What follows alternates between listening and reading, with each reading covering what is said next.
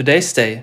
Das finden wir heute wichtig. Berichten zufolge leiden sie an Dehydrierung, Unterkühlung bis hin zur Lungenentzündung. Zwei Palästinenser, zwölf Pakistaner, 43 Ägypter, 47 Syrer. Einige von ihnen befinden sich im Krankenhaus. Sie leben. Sie haben überlebt. Sie sind 104 von ungefähr 750 Menschen, die sich tagelang auf einem Boot befanden mit der Hoffnung auf ein neues, besseres Leben auf dem Weg nach Italien. Das Schiff, mit dem sie unterwegs waren, sank vor Griechenland in der Nacht zum letzten Mittwoch, nicht weit entfernt vom Kalypso-Tief im Mittelmeer. Und geschätzt 650 Menschen, sie verloren ihr Leben. 100 Kinder sollen auch dabei gewesen sein. Das Ereignis hätte verhindert werden können. Was die griechische Küstenwache genau getan bzw. unterlassen hat, darüber besteht noch keine endgültige Klarheit. Sicher ist, man hat das Schiff über mehrere Tage beobachtet. Der Pressesprecher der Behörde berichtet, dass zunächst Frachtschiffe in die Nähe des Flüchtlingsbootes kamen, Proviant und Wasser. Rettungsofferten, die später ein Küstenwachboot unterbreitet hatte, seien zurückgewiesen worden. Nach dem Ausfall des Motors sei es dann zu einer Panik an Bord gekommen, die schließlich zum Kentern geführt haben soll. 104 Menschen konnten gerettet werden.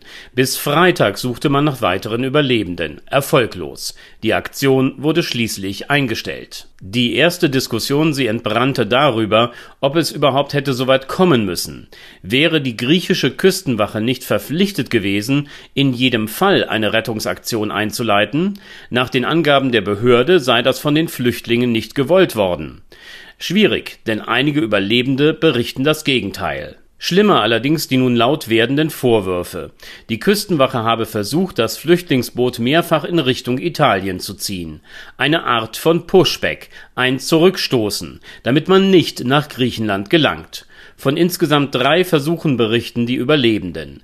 Dies hätte dazu geführt, dass ihr Schiff schließlich instabil geworden und dann gekentert sei. Zu der Schilderung passt, dass man auf Fotos ein am Steuerbord des Bootes befestigtes Seil sehen kann. Zunächst wurden Berichte über den Versuch einer Pushback-Aktion von einem griechischen Regierungssprecher zurückgewiesen. Am Freitag gab man dann doch zu, dass ein Seil geworfen worden sei, allerdings etwa zwei Stunden vor dem Untergang. Unter den Überlebenden der Kapitän des Flüchtlingsbootes und acht Schleuser. Sie alle sind Ägypter. Nachdem diese zunächst nach Kalamata verbracht worden waren, wurden sie dort nun festgenommen. Entsetzlich die Katastrophe im Raum die Frage nach der Schuld. Es gibt zu diesem Zeitpunkt keine vollständig gesicherten Erkenntnisse. Natürlich hätten die Schleuser die Menschen nicht der Gefahr aussetzen dürfen. Selbstverständlich hätte die Küstenwache schon beim Entdecken des Bootes eine groß angelegte Rettungsaktion starten müssen, einfach aufgrund dessen, was man sehen konnte. Stimmen die Vorwürfe, dass man versucht hat, das Flüchtlingsschiff in Richtung Italien zu pushen und diese Aktion den Untergang verursacht hat? Bei geschätzt 750 Menschen auf einem viel zu kleinen Boot hätte man das doch niemals auch nur erwägen dürfen. Was hier geschehen ist, zeigt, was eben nicht geschehen darf. Wird das durch die unlängst beschlossenen Maßnahmen der Reform des europäischen Asylrechts verhindert werden können? Nein. Wenn Menschen kommen wollen, dann kommen sie, nicht abschätzbare Gefahren für ihr Wohl und Leben in Kauf nehmend. Und sie haben, diesen Standpunkt vertrete ich nochmal sehr deutlich, jedes Recht zu kommen. Die Europäer, viele von uns, leben in einer unvergleichlichen Wohlstandsblase. Es sind Bedingungen, von denen ein großer Teil der Menschheit auf diesem Erdball nur träumen kann.